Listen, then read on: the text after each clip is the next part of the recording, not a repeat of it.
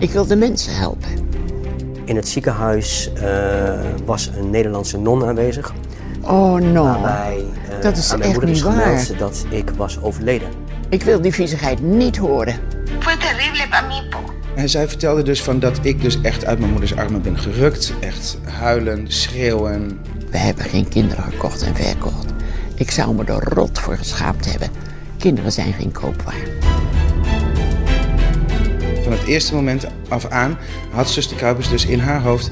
dit kind gaat naar Nederland. La cunita estaba vacía, no estaba la guagua. Kunt u garanderen dat die moeders altijd het ermee eens Por waren? ahí, Dios es mi testigo. En dat zweer ik van harte. Er is toch heel veel ophef ontstaan. Ja, meneer, maar dat kan, me geen, dat kan me niet schelen. Ik quiero mucho, mami.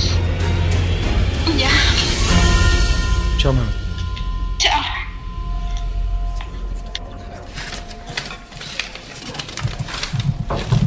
Wat is het snel gegaan, hè? De maanden zijn echt voorbij gevlogen. We hebben zoveel mensen gesproken en ook zoveel meegemaakt. Ja, ik heb het idee dat we toch een aardig beeld hebben gekregen van die periode. Al, al blijft het raar, hè? Nou, het blijft een moeilijke kwestie. Toch is er één persoon die we een beetje... eh, Ja, die hebben we overgeslagen. Degene met wie alles begon. De klokkenluider. Alejandro Quesada. Het is wel belangrijk dat we bij hem langs gaan, want hij heeft de afgelopen tijd niet stilgezeten. Nee, hij is toch ook degene die die stichting heeft opgericht? Ja, Chilean Adopties Worldwide. Je luistert naar De Adoptienon, het verhaal dat nooit werd verteld. Een Hart van Nederland podcast, gemaakt door Michael Monkau en Tanja Kok.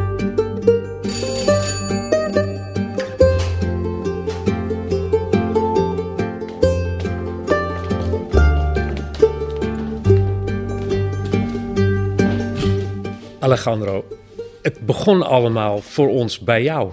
Want jij was de klokkenluider, zo Ja, ja, gezegd. ja, zo zeggen ze dat, hè? En nu ben je ook de hekkensluiter. De laatste die we interviewen. Ja, mooi. In december was Alejandro Quesada volop in het nieuws. Hij beweerde dat hij kort na de geboorte van zijn moeder zou zijn gestolen. In Hart van Nederland confronteerden we zuster Kuipers met zijn beschuldigingen. In het ziekenhuis eh, was een Nederlandse non aanwezig. Er was een eh, sociaal assistent aanwezig. No, Een matrona, zeg maar. No. Verloskundige van het ziekenhuis. oh no. Waarbij, eh, Dat is echt niet waar. Dat ik was Oh overleden. nee. Eh, mijn moeder heeft nooit een lijkje mogen zien. Ze heeft mijn lichaam niet mee mogen nemen. Haar werd verteld dat mijn lichaam al, ja, it was Oh, nee. disposed of. Het was al Dat is vies hoor. afgedaan. Zet alsjeblieft, dat, dat wil ik niet zien. Alejandro's Dat mag je wegdoen. Ik wil dat niet zien. En haar baby naar Nederland. Ik wil die viezigheid niet horen. En ze hebben ook gezegd, dat hoorde ik ook, dat ik bij de bevalling was geweest met een sociaal werkster schijnbaar. En dat ik had gezorgd dat die moeder gedrogeerd werd, is onder drugs. Je moet weten dat is uitgesloten. Kom even. Dat is een echt vies verzinsel. En ik vraag me af, als hij dat nou zo vindt, waarom heeft hij dat niet meteen gezegd toen ik nog in Chili was? Zullen we het even over Alejandro hebben dan? Tijdens ons lange interview benadrukte zuster Kuipers dat zij Alejandro's biologische moeder voor hem terugvond. Voor haar voelde de beschuldiging dan ook als stank voor dank. Ik had eerst die moeder gezocht. Ver hoor, 840 kilometer bij me vandaan. Goed, die moeder teruggezocht. Toen heb ik haar gevonden, eh, zien wonen in een huisje. Waar ze van toen af aan woonde met, ik weet niet met wie. En daar ben ik toen ook met Alejandro en zijn ouders naartoe gegaan. Toen zij zelf kwamen. Maar daarvoor heb ik dit meisje van 13, 14 jaar nooit gezien. Ik kende dat meisje helemaal niet. Ik kreeg van de rechter de opdracht om te kijken naar het kindje van haar. En dat kindje was toen, ik denk, vijf maandjes al. Hij had een rood truitje aan, dat weet ik nog. En eh, van daaruit, in opdracht van de rechter, ging ik naar de oma van het jongetje. En de moeder was daar ook, maar ik heb het meisje tevoren nooit gezien of gekend. Dit zit uit zijn duim te zuigen hoor. Kijk, en dat vind ik dus eigenlijk niet te vergeven. De ahí me dijeron que mi hijo se había muerto y no me entregaron cuerpo, ninguna cosa. De ahí yo pregunté y me dijeron que se había ido a los fosos comunes. Todo lo que se, lo que se moría se iba a Zo'n kind van 13 probeert een, een justificativo te vinden, hè? Rechtvaardiging voor de afstand die ze heeft gedaan van haar kind. En heel vaak als je minderjarig bent, wordt die beslissing met jou genomen. Maar de rechter en die oma natuurlijk, die heeft gedacht, ik- wat, moet ik hier nou mee? En eh, dat speelt allemaal, hè. Maar dat is niet omdat iemand ze verplicht, maar omdat ze volgens de wet minderjarig zijn, toch dat kind op de wereld zetten met alle respect. Daar heb ik niet over te zeggen. En dat op een gegeven moment dan mensen zijn die zeggen: Ja, joh, maar dat kunnen wij toch hier niet allemaal bolwerken. En dat wordt dan overlegd, maar een rechter gaat nooit met een hakmes naar zo iemand toe en zegt: Nou moet je ja zeggen en hier tekenen bij het kruisje. Oh nee. Maar Alejandro blijft bij het verhaal dat zijn moeder hem heeft verteld. Om zijn pijnlijke verleden een plek te geven, heeft hij er zijn levenswerk van gemaakt om lotgenoten te helpen met zijn stichting Chilean Adoptees Worldwide. Eh, het is een platform wat is gerealiseerd feitelijk op basis van mijn eigen zoektocht naar mijn eigen identiteit en mijn eigen geschiedenis en mijn eigen waarheid. Het platform bestaat sinds 24 oktober 2018. Dat is de officiële startdatum van het platform.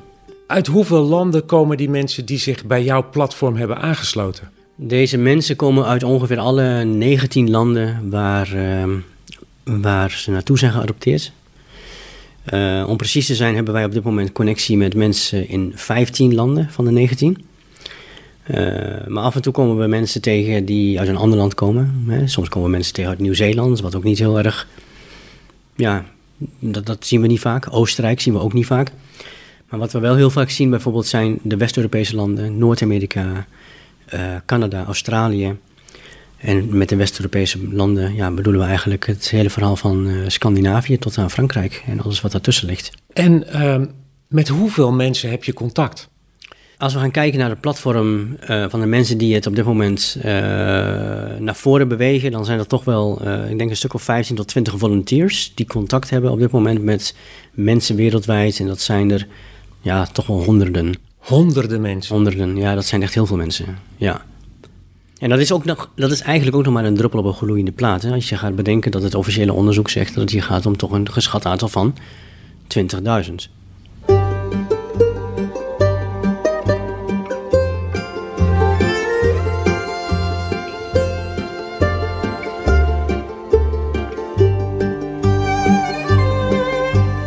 Nou denken sommige mensen dat het om incidenten gaat, dus de gevallen waarin het mis is gegaan, dat, het, dat er dus geen toestemming is gegeven voor de adoptie.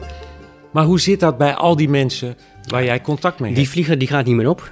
De, de bewijzen daartegen die, eh, die, die stapelen zich veel te hard op om daar nog mee weg te kunnen komen. Want al die mensen hebben het gevoel dat ze zijn Ja. gestolen. Ja, dat, dat niet. Dat, dat, dat, dat is een ander eh, facet. Waar het hier om gaat is dat je niet kunt weten hoe de waarheid in elkaar zit... totdat, jij, eh, totdat iemand het ware verhaal heeft van de moeder dan wel de biologische familie. Maar al die mensen waar jij contact mee hebt, hebben het idee dat er in hun verhaal. Ja, dat er iets niet klopt. dat, is een, dat is een feit. Dus met andere woorden, er zijn het, het, het, eh, de zoektocht naar eh, de identiteit... en dat is een, natuurlijk een ook vrij breed begrip... want identiteit dat kan bestaan uit wat is er met mij gebeurd... maar dat kan ook bestaan waar kom ik vandaan en wie zijn mijn ouders. Maar eigenlijk is dat dus heel erg triest. Dat je Ja. dus honderden, vele honderden mensen kent. van wie het verhaal allemaal niet deugt. Ja, en dan kom je op dat moment, dan kom je achter op het moment dat je dus verder gaat zoeken in bijvoorbeeld de adoptiedocumenten. En dan vraag ik ook altijd om de Spaanse versie, want dat is hetgene waar, eh, waar, we de, waar we de feiten uit kunnen halen. Daarin zien we ook namen staan. En die namen komen vaak terug in eh, adoptiedocumenten waarvan we al hebben gepinpoint dat dat namen zijn die zich schuldig hebben gemaakt aan het weghalen van kinderen. En dan zit er een systeem in. En dan zie je dus een systeem, dan zie je een netwerk. En dat netwerk hebben we eigenlijk eh, al enigszins blootgelegd. En dat doen wij ook samen met het onderzoeksteam in Chili, het officiële onderzoeksteam van de, eh, van de onderzoeksrechter. En op basis van die informatie die mensen dan of, ja, bevestigd van ons krijgen, van ja, dit lijkt wel op hè, dat jij ook hè, weggehaald bent bij je moeder.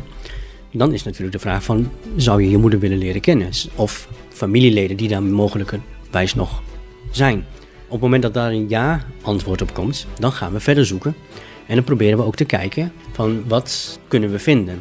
En ook al zijn sommige zaken echt wel ver en diep weggestopt, wij hebben gezien dat we met ons toch wel gedegen netwerk wat we in de jaren hebben opgebouwd. En ik wil niet zeggen dat succesvol nou een goed woord is, maar we zijn wel heel erg. ehm, Maar jullie hebben mensen kunnen helpen, echt. wij hebben heel veel mensen kunnen helpen. Ja, ik denk dat wij toch wel op wekelijkse basis een family reunion hebben, zo noemen we dat. Dat we dus mensen connecteren met hun biologische familie. Maar dat is wel heel dankbaar werk. Het is heel dankbaar werk, maar het is ook wel heel pijnlijk werk als je gaat bedenken dat het, dat het iets is wat. Kijk, wij zouden niet moeten bestaan. Laten we dat wel even duidelijk hebben. NGO's bestaan omdat er vanuit overheden niet wordt gereageerd op dergelijke vraagstukken. En waar we het hier over hebben, is het vraagstuk omtrent de identiteit. En dat is een basic human right, dat is een basis mensenrecht. Die archieven moeten open. Ja, nu je het daar toch over hebt. ehm, wat gebeurt er op dat gebied allemaal? Want in Chili is er van alles gaande. Hoe is de stand van zaken op dit moment? Op dit moment is de stand van zaken dat er eh, twee onderzoeksrechters zijn. En naar mijn mening gaat dat niet, heeft dat niet de snelheid die wenselijk is. En hoe komt dat? Ik denk dat dat mogelijkerwijs zou kunnen komen, maar dan, dan, dan moeten we wel heel goed opletten dat dit een mening is die gevoed wordt door opmerkingen door dezezelfde onderzoeksrechters, waarin zij hebben gezegd: Het zou toch wel heel vervelend zijn als wij vandaag de dag mensen moeten gaan onderzoeken die vandaag onze collega's zijn. Niet alleen ziekenhuispersoneel, niet alleen andere soorten van professionals, maar Rechters. ook rechters, advocaten, notariskantoren. Het, het, het, de burgerlijke stand, of hoe noem je dat? In Chili heet dat het registro civil. En de Sename, de Sename is het, de, de kinderbeschermingsautoriteit. Dus eigenlijk is men te bang dat er te veel koppen gaan rollen. Het hele publieke systeem wat er bestaat om de mensen te beschermen, heeft compleet gefaald.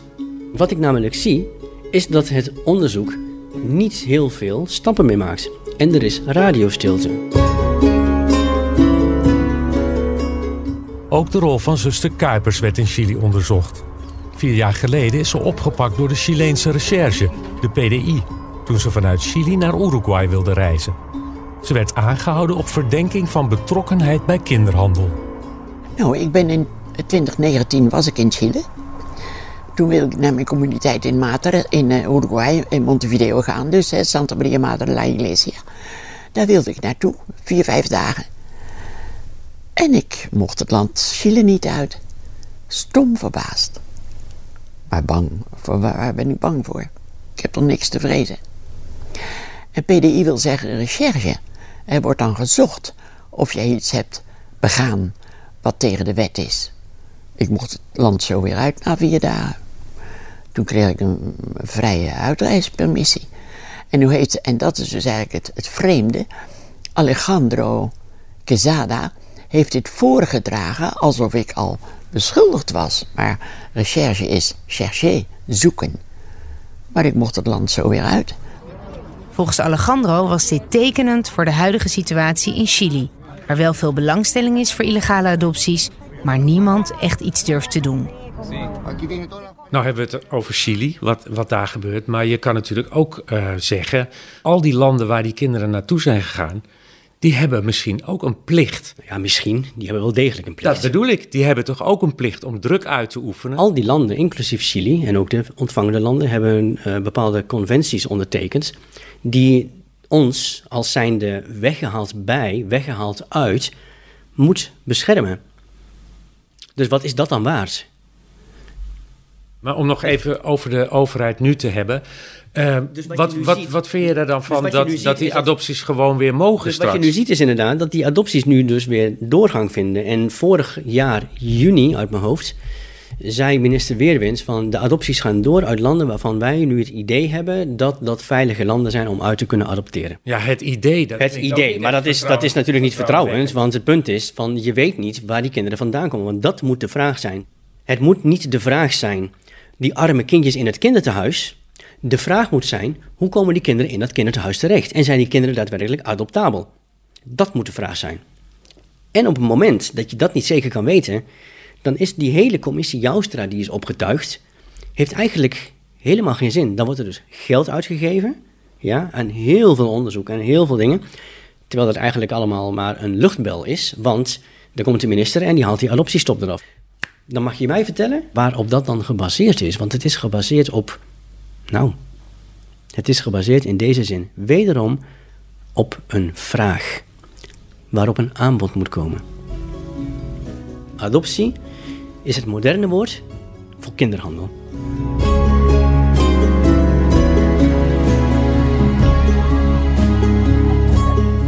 Emeritus hoogleraar Hoksbergen, die in onze vorige aflevering de geschiedenis van adoptie voor ons schetste, wil het geen kinderhandel noemen. Maar ook hij vindt interlandelijke adoptie geen goede zaak meer. Adoptie van kinderen is een buitengewoon ingewikkeld, emotioneel ingewikkeld en ook gevaarlijk terrein. Gevaarlijk omdat het zo gauw fout kan gaan en dan is het, kan het voor het leven van mensen, voor het leven fout gaan.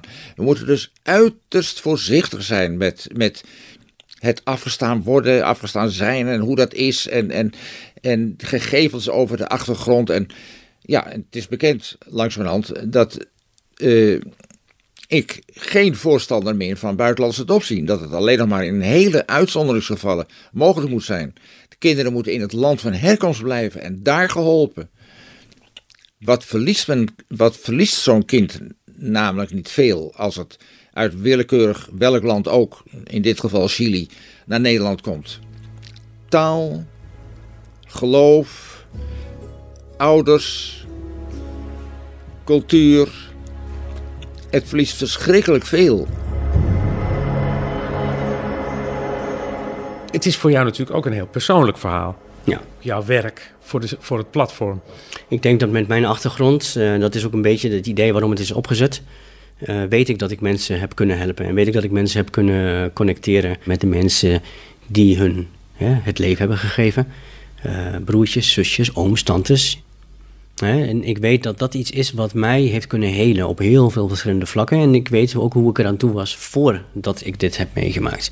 De zoektocht, mijn zoektocht begon vanaf mijn vierde levensjaar. Heeft een antwoord gekregen op mijn zeventiende levensjaar. Ja, we zijn nu 26 jaar verder. Ja, en nu zie ik hoe dat voor mij een impact heeft gehad op een positieve manier. Wat hoop je? Wat, wat, ja, wat verwacht je? Wat hoop je wat hier nog uitkomt? Wat uh, hier zou moeten gebeuren is dat in ieder geval dat er recht wordt gesproken. Het gaat er niet om dat mensen die oud zijn, krakkemikkig zijn, die zich schuldig hebben gemaakt aan dat die zozeer achter de tralies komen. Maar recht mag wel zeker gesproken worden. En dat is waarom wij als platform het onderzoek ook een duwtje in de rug geven, omdat dat belangrijk is dat deze mensen die zich hier naar schuldig hebben gemaakt geïdentificeerd worden. Zodat ze in ieder geval verhoord kunnen worden en hun weerwoord kunnen doen. En ook al weten we dat sommige weerwoorden echt gewoon compleet gebaseerd zijn op leugens, alleen maar om zichzelf kunnen vrij te spreken. Men weet vandaag al beter, die leugens houden geen stand, want leugens houden nooit stand. Ja? Want laten we niet zeggen van, ja, maar de tijdgeest was anders, ja, en dit. Hè? Maar het, af, het wegnemen van kinderen, willens en wetens, dan denk ik bij mezelf, maar er is ook zoiets dat heet ethiek. En daar is compleet aan voorbij gegaan. Veel geadopteerden hopen dat er ergens nog iets van de administratie van zuster Kuipers over is, zodat nog meer geadopteerden hun biologische familie kunnen opsporen. Tijdens ons lange interview vroegen we de zuster ernaar. Heeft u nog uh, documenten? Ik heb niks meer. Ik heb het aan de ouders gegeven. En als dan het bezoek, dus de visite, het, uh, moet ik zeggen, de kennismaking met die moeder had plaatsgevonden. Merendeels met de ouders, met de adoptiefouders. Die zo'n kind graag meenamen, meebrachten naar Chile. En dan die kennismaking daar voltooiden. Dan hoef ik die documenten niet meer te bewaren. Die ouders zijn groot zat en groot genoeg om verder dat kind op te voeden. Het is een kwestie van, ik noem dat gewoon discretie en respect voor wat er dan verder in het gezin gebeurt. Al voor het overlijden van zuster Kuipers vond professor Hoksbergen dat alle documenten die er nog zouden zijn openbaar gemaakt moeten worden. Ik ben er ook mee eh, benaderd over die documenten. Toen heb ik gezegd: het ministerie moet deze non benaderen, want het is immoreel dat zij documenten zou hebben die dan niet aan de belanghebbenden worden gegeven. En ik heb zelfs het woord misdadig genoemd dat dat misdadig gedrag is en dat het ministerie daar mede voor, voor verantwoordelijk is dat die non ook benaderd wordt. En ik heb begrepen dat die non ook inderdaad benaderd is. En gezegd zou hebben dat er geen documenten meer zijn. Nou, dat kan ik allemaal verder niet beoordelen, maar dit is bij benadering van het feit. Dus de nabestaanden zouden nu die documenten ook moeten Natuurlijk, verstrekken? verplicht. Gewoon, die hebben daar niks mee, mee te maken, alleen maar die geadopteerden zijn van belang in dit verband. Bij huiszoeking na het overlijden van zuster Kuipers zijn vijf dozen papierwerk gevonden. Die geadopteerden via een deurwaarder in beslag hebben laten nemen. Guido hoopt dat er toch nog meer boven water komt. Ik denk dat de adoptiepapieren ehm, allemaal op een, advo- eh, op een advocatenkantoor slash notariskantoor en dat haar zus hier in Nederland, in Friesland, toch wel een administratie moet hebben. Dat is wat ik geloof. Wat vind je dat er met die documenten moet gebeuren? Openbaar. Alles moet in de openbaarheid. Alles moet transparant. Hoe belangrijk is dat? Heel belangrijk.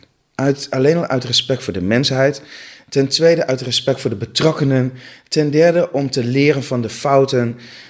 Ik denk met name om deze drie redenen dat het heel belangrijk is dat alles in de openbaarheid komt. En dat echt de onderste steen boven komt. Maar ik denk niet dat het gaat gebeuren.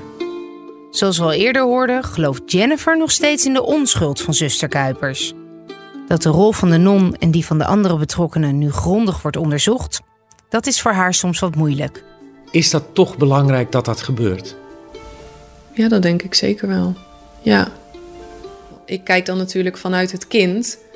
Het lijkt me heel frustrerend als je niet weet waar je vandaan komt. Of dat je familie je misschien veel liever had gehouden. En dat je echt ineens verdwenen bent. Ik kan het me niet voorstellen, maar als ik vanuit een adoptiekind zou kijken. dan zou ik dat ook wel graag willen weten. Dus ja, als dat zo is, dan eh, moeten ze zeker daarmee doorgaan. Hoop je dat de naam van Ermanita wordt gezuiverd door dit soort onderzoeken? Ja. Ja. En daar geloof ik ook echt in, dat dat gebeurt.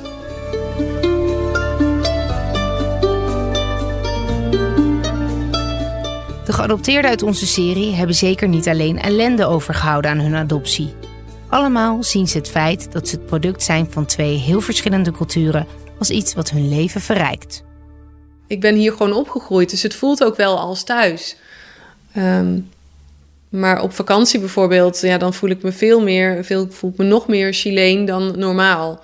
Ehm, ik merk het aan heel veel dingetjes, eh, zoals we praten, heel veel met onze handen en hoe ik eh, praat qua volume. Eh, ik kan heel snel uithalen. Ehm, ik heb natuurlijk heel veel temperament. En in mijn kinderen zie ik het ook heel erg terug. Vooral mijn jongste, dat is echt... Chilenen, de mannen zijn vaak heel erg haantjes. eh, hè? Heel eh, groot en trots. En eh, mijn jongste is dat ook echt. Daar moet ik echt mee oppassen straks. Die, het is echt super veel temperament. Maar ja, dat heeft ook wel wat. Vind je het ook leuk dat je je roots op die manier zo merkt? Tuurlijk. Ja, natuurlijk. Iedereen, ik, ja, je bent trots op waar je vandaan komt. Ja. Nou heb je ook een eigen bedrijf. Wat doe je precies? Ja, ja ik ben eh, transformational cupper. Ik doe holistisch werk eigenlijk. Dus ik kijk verder naar dan alleen de klacht. Eh, ik doe cupping, massages, sound healing. En dat combineer ik allemaal in één sessie. En dat is ja, heel erg fijn om te doen. Maar leg het nog even uit, want ik weet toevallig wat het is. Maar ik denk dat bijna niemand weet wat het is. Cupping, wat is het? Nou, cupping is eigenlijk, ehm, eh, je hebt een glazen bolletje met een zuignap erbovenop. En die, eh, die duw je aan op je huid, waardoor je huid vacuüm trekt. En eh, de bovenste huidlaag loskomt, waardoor wat eronder zit ook los gaat komen. En dat masseer ik dan weer weg. Ehm, daardoor is het belangrijk dat als je heel veel drinkt, dat je afvalstoffen goed afgevoerd kunnen worden. Dat is dan het esthetische deel, maar ik, doe, ik behandel ook op meridianen. Dus wat ik dan doe is, ehm, ik ga invoelen, en voelen waar de energie loopt, waar het ook een beetje vast zit. En dat cup ik dan los. En heb je dat van je familie in Chili, denk je? Waar komt dat vandaan? Het moet ergens vandaan Eh, komen. omdat mijn moeder destijds eh, niet wilde vertellen waar mijn vader vandaan kwam, eh, heb ik een DNA-test laten doen. waaruit kwam dat ik eh, heel veel Mapuche-genen in mij heb. En Mapuches zijn ehm, Inheemse Indianen. mensen. Ja. Ja, eh, Indianen uit de Andes eigenlijk. Die ook heel erg met aarde bezig waren natuurlijk. Dus ik denk dat het niet heel vreemd is dat ik uiteindelijk dit werk ben gaan doen. Maar ehm, Dat is dan toch wel heel bijzonder, toch? Dat, eh, als, als Brabants meisje, dat je denkt van ik zet een soort traditie voort die, die uit de Andes komt. ja, Ja, dat is ook zo. Hoe voelt dat voor jou? Het voelt wel echt als dit is wat ik moet doen. Ik heb heel veel dingen hiervoor gedaan. Ik ben kapster geweest, schoonheidsspecialist. Ik heb in de horeca heel lang in discotheken gewerkt. Dus dit is echt iets heel anders. Maar het feit dat het loopt en het feit dat ik er nog steeds in blijf groeien, dat is, wel, dat is voor mij de bevestiging. Dit is wat ik hoor te doen.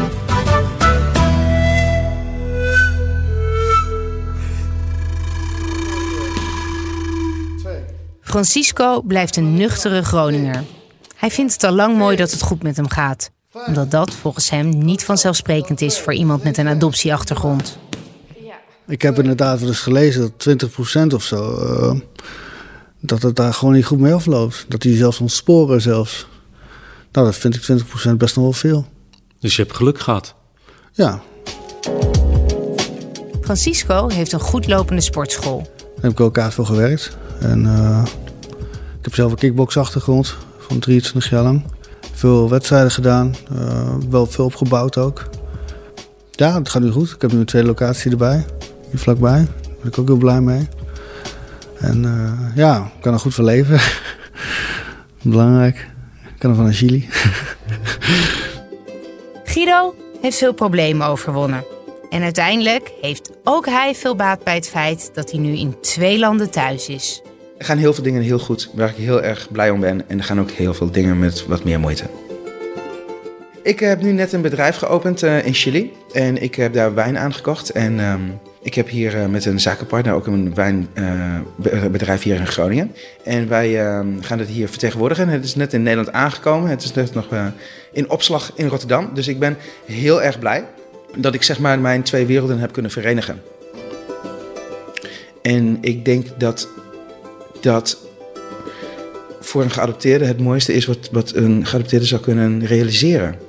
Omdat je eigenlijk wel onderdeel bent van twee werelden. Je bent nooit 100% Nederlander, maar ook in Chili ben ik geen 100% Chileen. Dus hoe je daarmee om moet gaan, als puber is dat ongelooflijk ingewikkeld. Maar als volwassen persoon denk ik dat ik nu eindelijk het evenwicht en de balans heb gevonden waar ik eigenlijk heel erg lang op zoek naar was.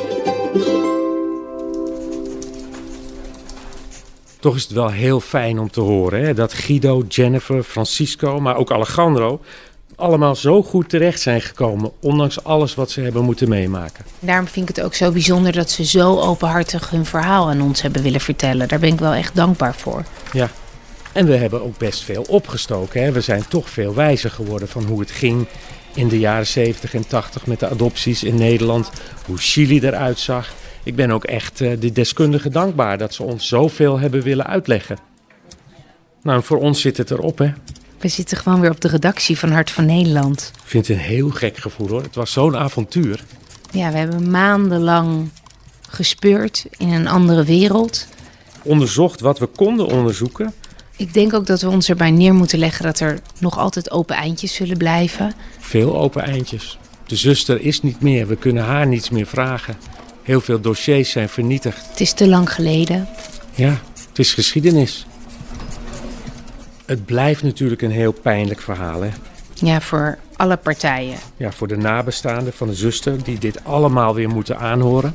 Ook heel pijnlijk voor de geadopteerden, hè, die ons zo openhartig hun verhaal hebben verteld. Maar ook anderen die via de zuster naar Nederland kwamen. We hebben ook echt wel veel mailtjes ontvangen van kinderen waar bij zuster Kuipers een belangrijke rol in hun leven heeft gespeeld. Ja, en die gaan ook twijfelen van hoe is het bij mij allemaal gegaan? Ja, dus die emoties die het oproept zijn zo heftig. Het is ook pijnlijk voor de biologische moeders natuurlijk, want zelfs in Chili speelt dit enorm. En de Nederlandse adoptieouders, die zullen ook heel veel vragen hebben. En dan heb je nog de Nederlandse overheid. Daar is het natuurlijk uitermate pijnlijk voor, want die heeft niet weten te voorkomen dat zoveel mensen zoveel leed werd berokkend. Nee, en alle dossiers die uh, vernietigd zijn, waardoor mensen dus nooit meer hun roots terug kunnen vinden. Laten we hopen dat er geleerd is hè, van alles wat er gebeurd is. Ja, zuster Kuipers. We hadden haar nog zoveel willen vragen over alles wat er wel niet verkeerd ging. We hebben ook zoveel gemengde gevoelens. En we zijn tijdens dit proces de hele tijd heen en weer geslingerd tussen wat is nu goed, wat is nu fout. Ja, want ik had toch ook wel bewondering voor haar hoor. Want als je bedenkt, een, een vrouw alleen die in de jaren zeventig in de clinch ligt met de kerk. Ze denkt, ik wil het op mijn manier doen. Ik wil gewoon mensen helpen op mijn manier. Ze gaat naar de andere kant van de wereld. Om iets goeds te doen, hè? En ze heeft ook goede dingen gedaan. Want, ik bedoel, moeders opvangen. Samen met hun kinderen. Ze uh, een baantje geven. Onderdak, uh, schone kleren, voeding. Eten, alles wat je maar kan bedenken. Dat klinkt heel mooi. Maar helaas bleef het daar niet bij. En waarom dingen zijn gelopen zoals ze zijn gelopen, ja, dat kan ze ons helaas nooit meer vertellen.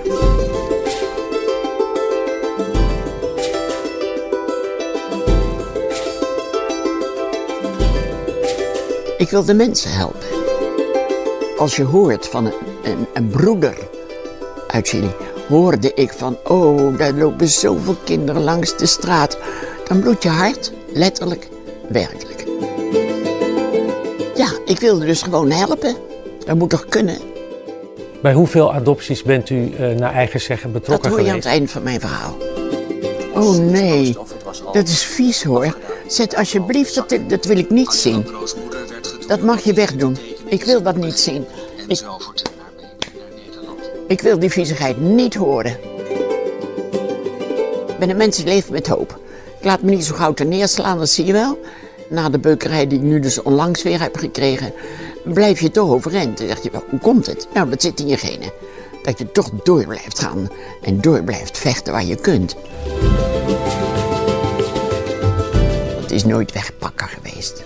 Maar kunt u dat garanderen dat die moeders altijd het ermee eens Por ahí, waren? Dios es mi testigo. En dat zweer ik van harte. Senor, ik heb het over mijn werk. En als ik nou moet zitten meieren en ouwe hoeren over het werk van illegale organisaties, dan pak ik mijn auto en ga ik naar huis. Het werk, dacht ik, dat is af. Maar als ze nu het werk op een scheve manier gaan voorstellen wat wij gedaan hebben, dan word je daar niet vrolijk van. Dus ik ben bezig met een hele moeilijke periode in mijn bestaan. Wat eigenlijk een stukje rust zou kunnen zijn voor mijn zus en voor mij, die zo hard gewerkt hebben voor ons kinderthuis Las Palmas, had ik dat wel graag gewild. De Adoptienon is een Hart van Nederland podcast, gemaakt door Michael Monkau en Tanja Kok. Productie Daniel Bom en Jeffrey Hogeboom. Online redactie Erik Morsink. Vormgeving Dominique Hoekstra en Femke Goudriaan. Eindredactie Irene Jansen.